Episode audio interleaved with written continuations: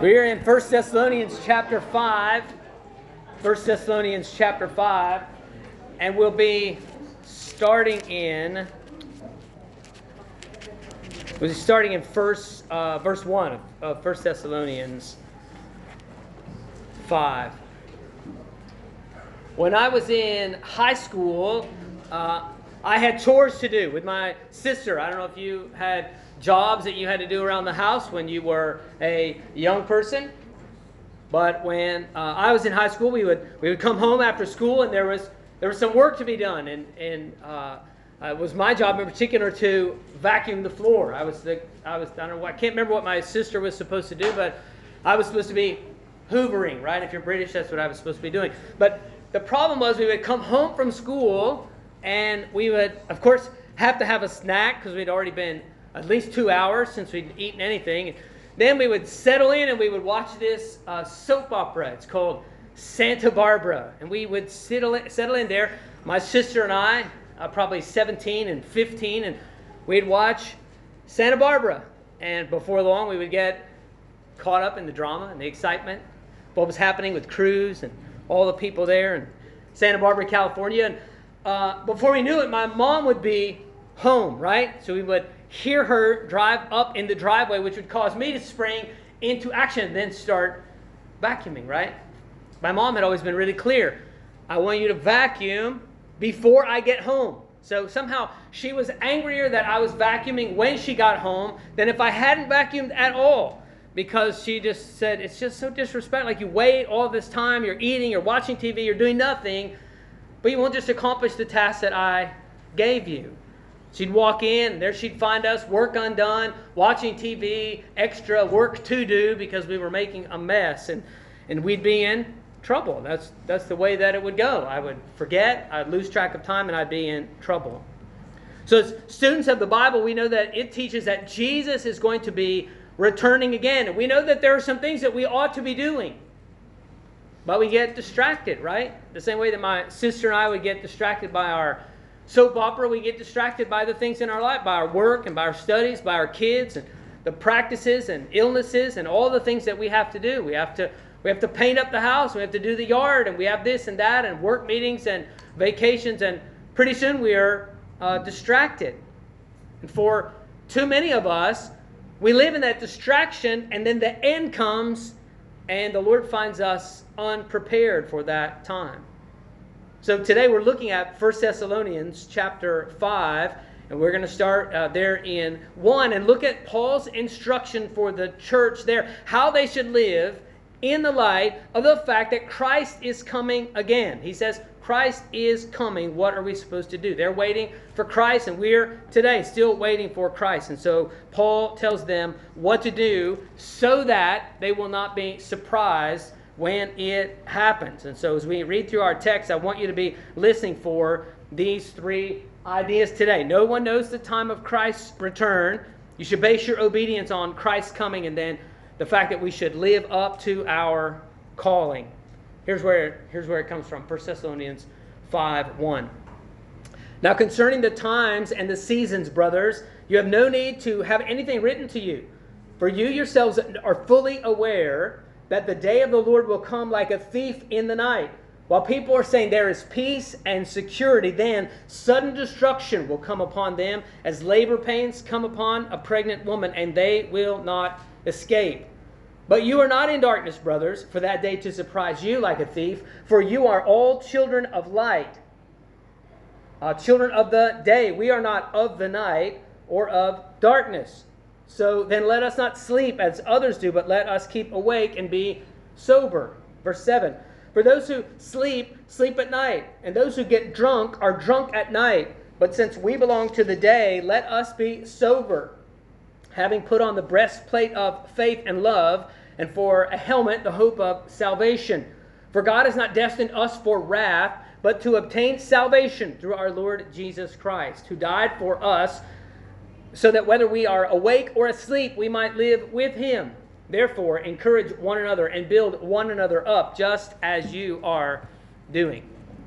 Father, as we open your word, we pray that you would speak to our hearts. I pray that you would uh, allow us, Lord, to hear and understand what Paul is saying, not just to the believers in Thessalonica, but to us today here at I B C B I. I pray that you would help me, Lord, to decrease, that you might increase in this time, be glorified. I pray, draw people to yourself, help us to be obedient, we ask. In Jesus' name, amen. Amen. So here's our, our first point. Don't delay obedience, because no one knows the time of Christ's return.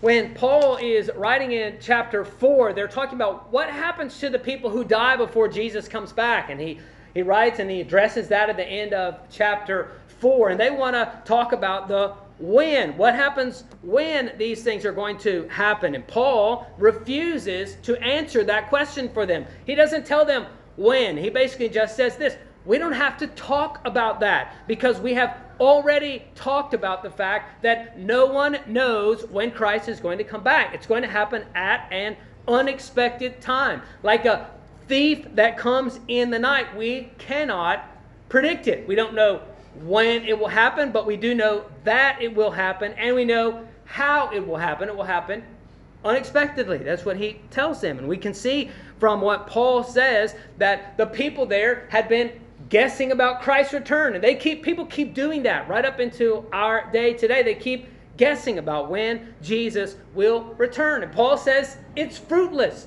There's no reason for us to spend time speculating about when Jesus will come back, because we can't figure it out. We cannot know the time of his return. And so the instruction he gives here is not about uh, discerning the times. The, the, unless you would say his discerning the time is about being prepared. We know we're closer to the return than ever, and so the instruction is about being prepared. Back in Luke chapter twelve, Jesus tells the story about a thief that comes in the night. And he says, if the owner had known what time the thief was coming, he would have stayed up and kept the thief from breaking in, right? The story is about being prepared. And so that's where Paul picks up this theme that the Thessalonians need to know one thing about the return of Christ, and that's to be ready.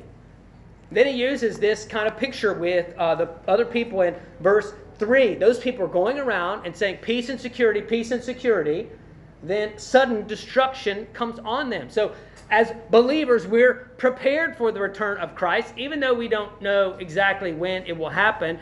Uh, but there are a, a host of other people, maybe most other people around us, don't know that he's coming back, or they don't even care that he's coming back. They just continue on in their normal lives. They believe that they have peace, and they believe that they have security, and they'll believe that right up until the time that they are overcome by the judgment of God. So when Paul is saying this, right, that there's moments going to happen that will take some people by surprise, he's not just really, uh, I, I think, echoing the teaching of Jesus, right? If you remember in the Gospels, Jesus talks about one will be working and one's left and one's taken, and that he gives a few examples of that. It also is really reminiscent. It brings to mind what it was like in the days of Noah, when he said the rain starts to fall and the people just continue on in their life up until the time they realize we need to be inside that boat. And by then it is too late. When we live with the, the light of judgment before us, we're living out this major difference between those who are in Christ and those who are not in Christ. A person who has no concern over the return of Jesus really is not that surprising to me, but it is a sign that they are without faith. We would all recognize there are people, if you uh, give them a poke and say, what are you? They would say, I'm a Christian. But they live like uh, anything else, right? We have people in our own families probably. They say, of course I'm a Christian. Of course I'm a believer. But they live just like the rest of the world. They have no concern over the fact that Christ is coming again. When people live that way, it's a very great sign that they are not in Christ. So we should live obediently, because we don't know when he is coming. It's not something that we can put off for some future day. I'm going to get all this together when I get older. We don't, we don't know when it's going to happen. Here's the second thing. As believers, we should base our obedience on Christ's coming.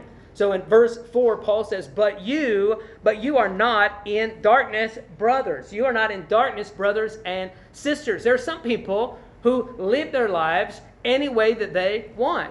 But the truth is, we as believers, as followers of Christ, should be living our ways in a very particular way. Paul gives us these two metaphors. You're children of the light, you're children of the day. Then he gives the, the opposite, right? To sort of contrast, he says, those people are children of the night, they're children of darkness, to, to illustrate what we are not.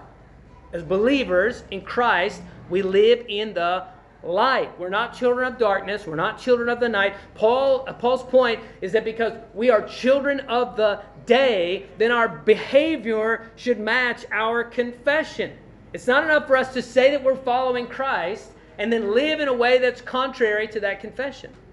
Believers should live with obedience based on the fact that Christ is going to come. Then the third thing is this. Believers should live up to their calling. Believers uh, are people who name Christ. Christ is my Lord, and I want to follow his teachings. And so if I'm going to follow the teachings of Christ, there are certain things that I just need to do. There are things that I need to do. So children of the light, we belong to the day. And so if you look at verse eight, it says, "But since we belong to the day, let us be sober, having put on the breastplate of faith and love, and for the helmet, for a helmet, the hope of salvation." So we're supposed to be living soberly. I don't think that just means we're not drinking. I think that living soberly means to live a serious life. Live this kind of serious life, understanding that there is a judgment that is coming. We're supposed to be living full of love and faith and hope. We live a way that shows that we understand there is more to life than what I'm experiencing today. There's more that's happening. There's more that will happen in eternity. It's more than just this.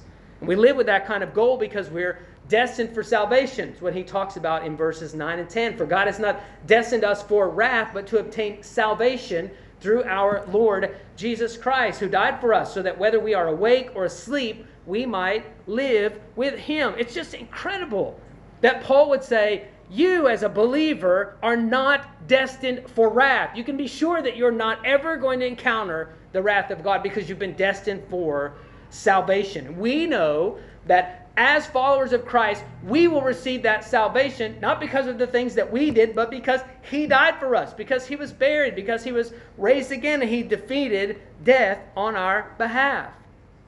And then we get to verse eleven. So what's the result of all of that? The result is this. Therefore, encourage one another and build one another up, just as you are doing. We're to, we're to build one another up. It's important for us to remember that uh, the believers in Thessalonica did not have an easy situation. There are times where we would look and think, well, they don't understand. Paul doesn't know about uh, ISIS, and Paul doesn't know that there are sometimes people that are arrested in K L that are planning to do bombings here and there. Paul doesn't know about these sorts of things. That, that kind of thing didn't happen all those years ago. Well, look at Acts uh, seventeen, if you will. Just flip to Acts seventeen quickly.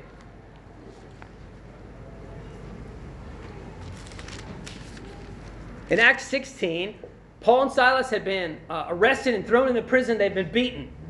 And they were there in stocks, right, in the middle of the night, singing praise songs. And God sends this uh, earthquake, and uh, they ended up released. And the people, the, the leaders say, now, please get out of our city. Please, just please go. And then starts in chapter seventeen. They go through uh, Amphipolis, they go to Apollonia, and they come to Thessalonica. When they come to Thessalonica, there's a synagogue. And so Paul goes in and he starts to preach. He preaches there three weeks in a row. And a lot of people are coming to faith. So many people, some Jews, mostly Greeks, are coming to faith that the local Jews get extremely upset. And so they go out, and Acts seventeen says they gather up some rabble, and they put together a mob. And then after this mob is stirred up, the entire city is in an uproar. The house of some believers is uh, sort of broken into, and then Jason and some other people are uh, drug in before the leadership, and they're forced to pay what's probably a bribe to get them out. And so the believers get to Paul, and they say, you've got to get out of here. And so Paul leaves Thessalonica, and then according to Acts seventeen, he goes to Berea. If you look in the maps, right, Berea is not too far away. Paul goes from Thessalonica over to Berea, and he starts the same process again. He goes into the synagogue where he finds a place to preach, and he starts working like that. Well, when the Jews back in Thessalonica hear that Paul is in Berea, they get together and they say, let's go on over to Berea and get him. And they go to Berea, and they, or they whip up another crowd of people, and then Paul is again forced to run. He's, he, has to, uh, he has to be evacuated out of Berea. We tend to think like this. We have this normal sort of persecution. We have uh, maybe uh, you're in a, a spot and you have a neighbor, and your neighbor causes you a lot of trouble. Or you're in, or you're at work and you have a coworker, because you're a, a Christian and you're saying I have to live by certain standards. I have things that I can and can't do. That your coworker is constantly making your life difficult. They they call in the boss and they tell lies on you and these different sorts of things. That kind of that kind of stuff happens. But if we were to move houses or if we were to change jobs, that kind of persecution would end it, would end. I think there's a, a certain kind of persecutor that doesn't just say, let's persecute in Johor. Let's instead, hey, let's go to Malacca. I heard they transferred their work to Malacca. Let's go there and cause them trouble. Most of the time, persecutors just don't have the energy for that, right? They'll bother you if you're right in front. They'll, they'll give you some trouble in Thessalonica. But once you move on, they sort of, out of sight, out of mind, they forget. But these people are willing to, now let's go to the next town and continue to cause them trouble. It was a difficult place, Thessalonica was, to be a believer. So Paul leaves Berea and he goes into Athens and he goes into Corinth. And he writes this letter back to the Thessalonian church. This, this letter, probably the first letter in the New Testament, is written just a matter of weeks or maybe a month after Paul's planted this church. He started the church, he gets chased out, he moves around, he gets to Corinth, and he's writing back to them already. And so these people are having a tough time. They want out of this mess, and understandably, they want their persecutors to get what they have coming to them. And Paul doesn't tell the church, you're right to feel that way. Paul says, just wait, because Christ is coming. Just wait. You be found waiting in holiness. And then he starts to explain to them, this is what the people around you are like. They, they're children of darkness. You're children of light in the church, but those people around you are children of darkness. You're marked by faith and hope and love, and those people are uh, destined for wrath. Ultimately, which camp do you want to be in? So then Paul asks him, what are we supposed to do? Well, here's what you're supposed to do. In verse eleven, you're supposed to love one another.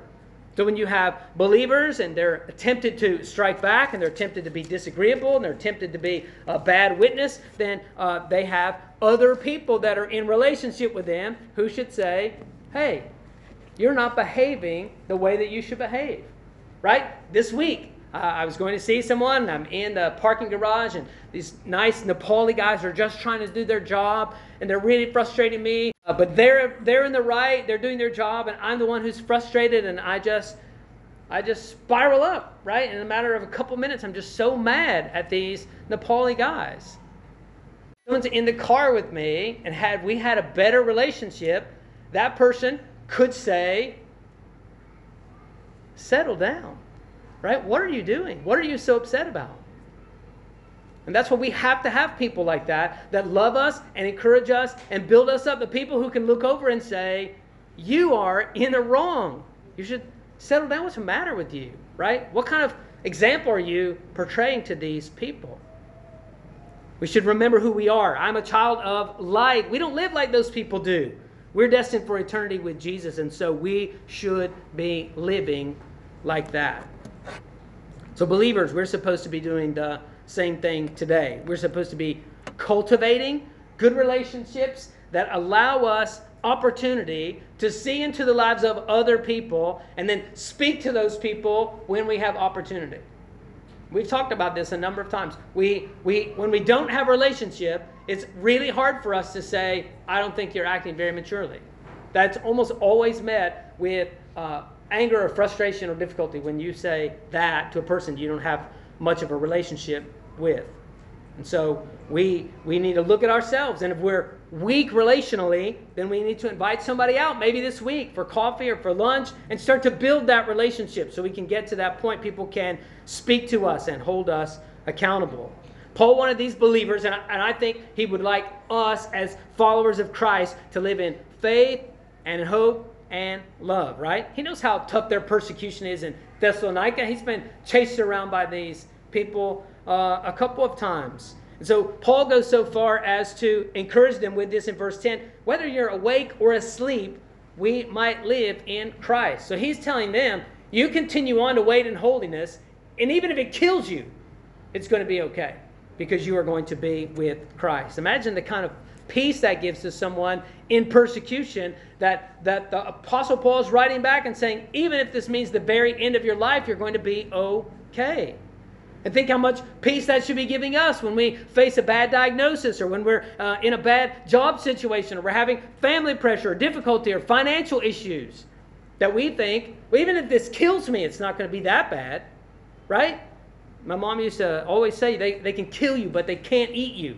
And I thought, it's really not true, but they could kill me and eat me. But if we have proper perspective about some of these things, right, we can be just reminded, okay, I, I lost this, I lost that, but ultimately things are going to be okay. We should be living in faithfulness. If we're not, if we're not careful, we'll slowly become like the world that's around us.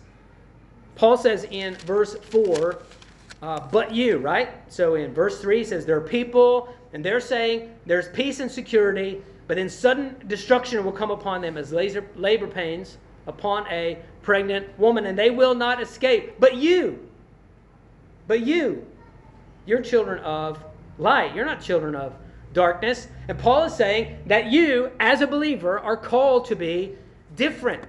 If we go back to the Sermon on the Mount, Jesus talks about praying and fasting and giving. And he says, all religious people pray, and all religious people fast, and all religious people give. And he says, when you give, Christian, you're supposed to give this way. But when you fast, this is how you're supposed to fast. But when you give, when you pray, when you fast, you are to be different. Jesus actually is very explicit and says, do not be like them. And I believe that's a, a real callback here from Paul when he's saying, but you, he's saying, that's what, in verse three, that's what those people are like. They're children of darkness. But you, you're not like that. And so don't be like that. Do not be like them. And so we have to watch out in our own lives for places that we're tempted to compromise, places that we're tempted to uh, really give up on wh- whether we should watch a certain thing or think a certain thing or, or go to a certain place or the way that we're supposed to behave or things that we should or should not support. We should have to watch for drift in those areas. And so we might ask ourselves, am I more like Christ today than I was a year ago? Or am I more like the world today than I was a year ago? And if we're drifting, then we need to make sure that we identify those areas that we need to change. Then finally this, we have to live with love. We have to live with love. Faith and hope and love. And we really love two groups of people according to this text. We, we have the opportunity to love children of light, and we have the opportunity to love children of darkness. We would think it's easier to love children of light, but if you have been in the church any time at all, it's just as hard to love other Christians as it is to love lost people. And sometimes it's harder because when lost people behave the way that they behave, we say, well, of course they behave that way. Of course he lied to me. Of course she cheated me. That's the way they are. They don't know any better. And we look at Christians and we get upset, and the first thing we want to do is change churches. And so it's a difficult thing for us to do sometimes, to love children of the light, because we get mad, we get our feelings hurt, and we, we, we think things should go one way and they're going a different way. And we just have a special responsibility, I believe, to members of the body, to members of the body, that when we have issues that we work them out. And then we're to love children of the darkness. It just seems ridiculous to me that Jesus would say, love the people that persecute you and pray for you, pray for them. That's what he says. He says, pray for people who persecute you. Love your enemies. That's what Jesus told us to do. Another place, uh, Paul's writing about what people are like, and he writes and writes, and then he says, and such were some of you. And so when we look at children of darkness, we can't ever forget what it was like to be one of the children of darkness. We ran around doing whatever we wanted to do. We followed our own desires. We went off the wrong direction. But someone came to us and shared the gospel. And when they shared the gospel, it changed us. We believed in it. And we were delivered from the kingdom of darkness and brought into the kingdom of heavenly light. Because someone loved us enough to tell us about Christ. We've been delivered. We've been delivered from God's wrath. So now we can live in full assurance. Full assurance that we will obtain the salvation He has promised us. Right? We didn't come to Christ by faith, and we don't maintain our faith by doing good works. We come to Christ by faith, and our faith maintains us. When we come to Christ believing, we continue in Christ believing. But I would ask just, I guess, a final question. And that's this. Can we live well? Can we really live well knowing that the people around us are saying peace and security, peace and security, peace and security, while we know in our hearts that they have no peace and they don't have any security at all? We know it's not true. We know it's not true. Can we be people of love and watch others head off to destruction? Can we be people of love if we really believe that they're headed for uh, judgment, and we don't give them any help to find a way out? Here's our sure promise of the Scripture. Christ is coming again. We can be sure. Christ is coming again. So may we be people who live in such a way that when He comes, that we are found being faithful. Not sacked out on the couch, right? Watching T V, crumbs all over us, looking forward to when we're going to obey in the future, but that He comes and finds us obedient in that moment. Let's pray together. Lord, we really are grateful for the, the goodness of Christ and the, the hope that we have in Him. We thank You for the, the power of the gospel and how it changed us. And Lord, brought us from the kingdom of darkness into the kingdom of heavenly light. We thank You that, Lord, while we were yet sinners, that You loved us and died for us. And so we pray that You would uh, help these things to be on our mind, that You might come today. We just don't know. And so would You help us to live prepared? Would You help us to live so that we might be preparing other people to face that time as well? We ask that You would bless our families and our homes. We pray that You would go with us this week. We pray, Jesus, for Your power to be unleashed in our lives, that we might uh, be gospel-sharing people. Like there would be a real difference in us that people would be drawn to, and they would ask, what makes you so different? Why are you the way that you are? So we pray that You would just bless our families, be with those who are traveling this week. We, we dedicate ourselves to You. We ask that You would be glorified. We thank You, Lord, for loving us. We thank You for changing us. We thank You for giving us something for uh, for which we can live that's greater than ourselves. And we pray all this in Jesus' name. Amen. Amen. Thank you guys for hearing my all my videoing. I hope they're all videoing. I really do hope so. Otherwise, I'll need you to come back on Tuesday. I need you all, I need you all here Tuesday night. Well, let's keep doing it over and over until we get, until we get a good take. Uh, it seemed like there were a couple of things that I was going to say.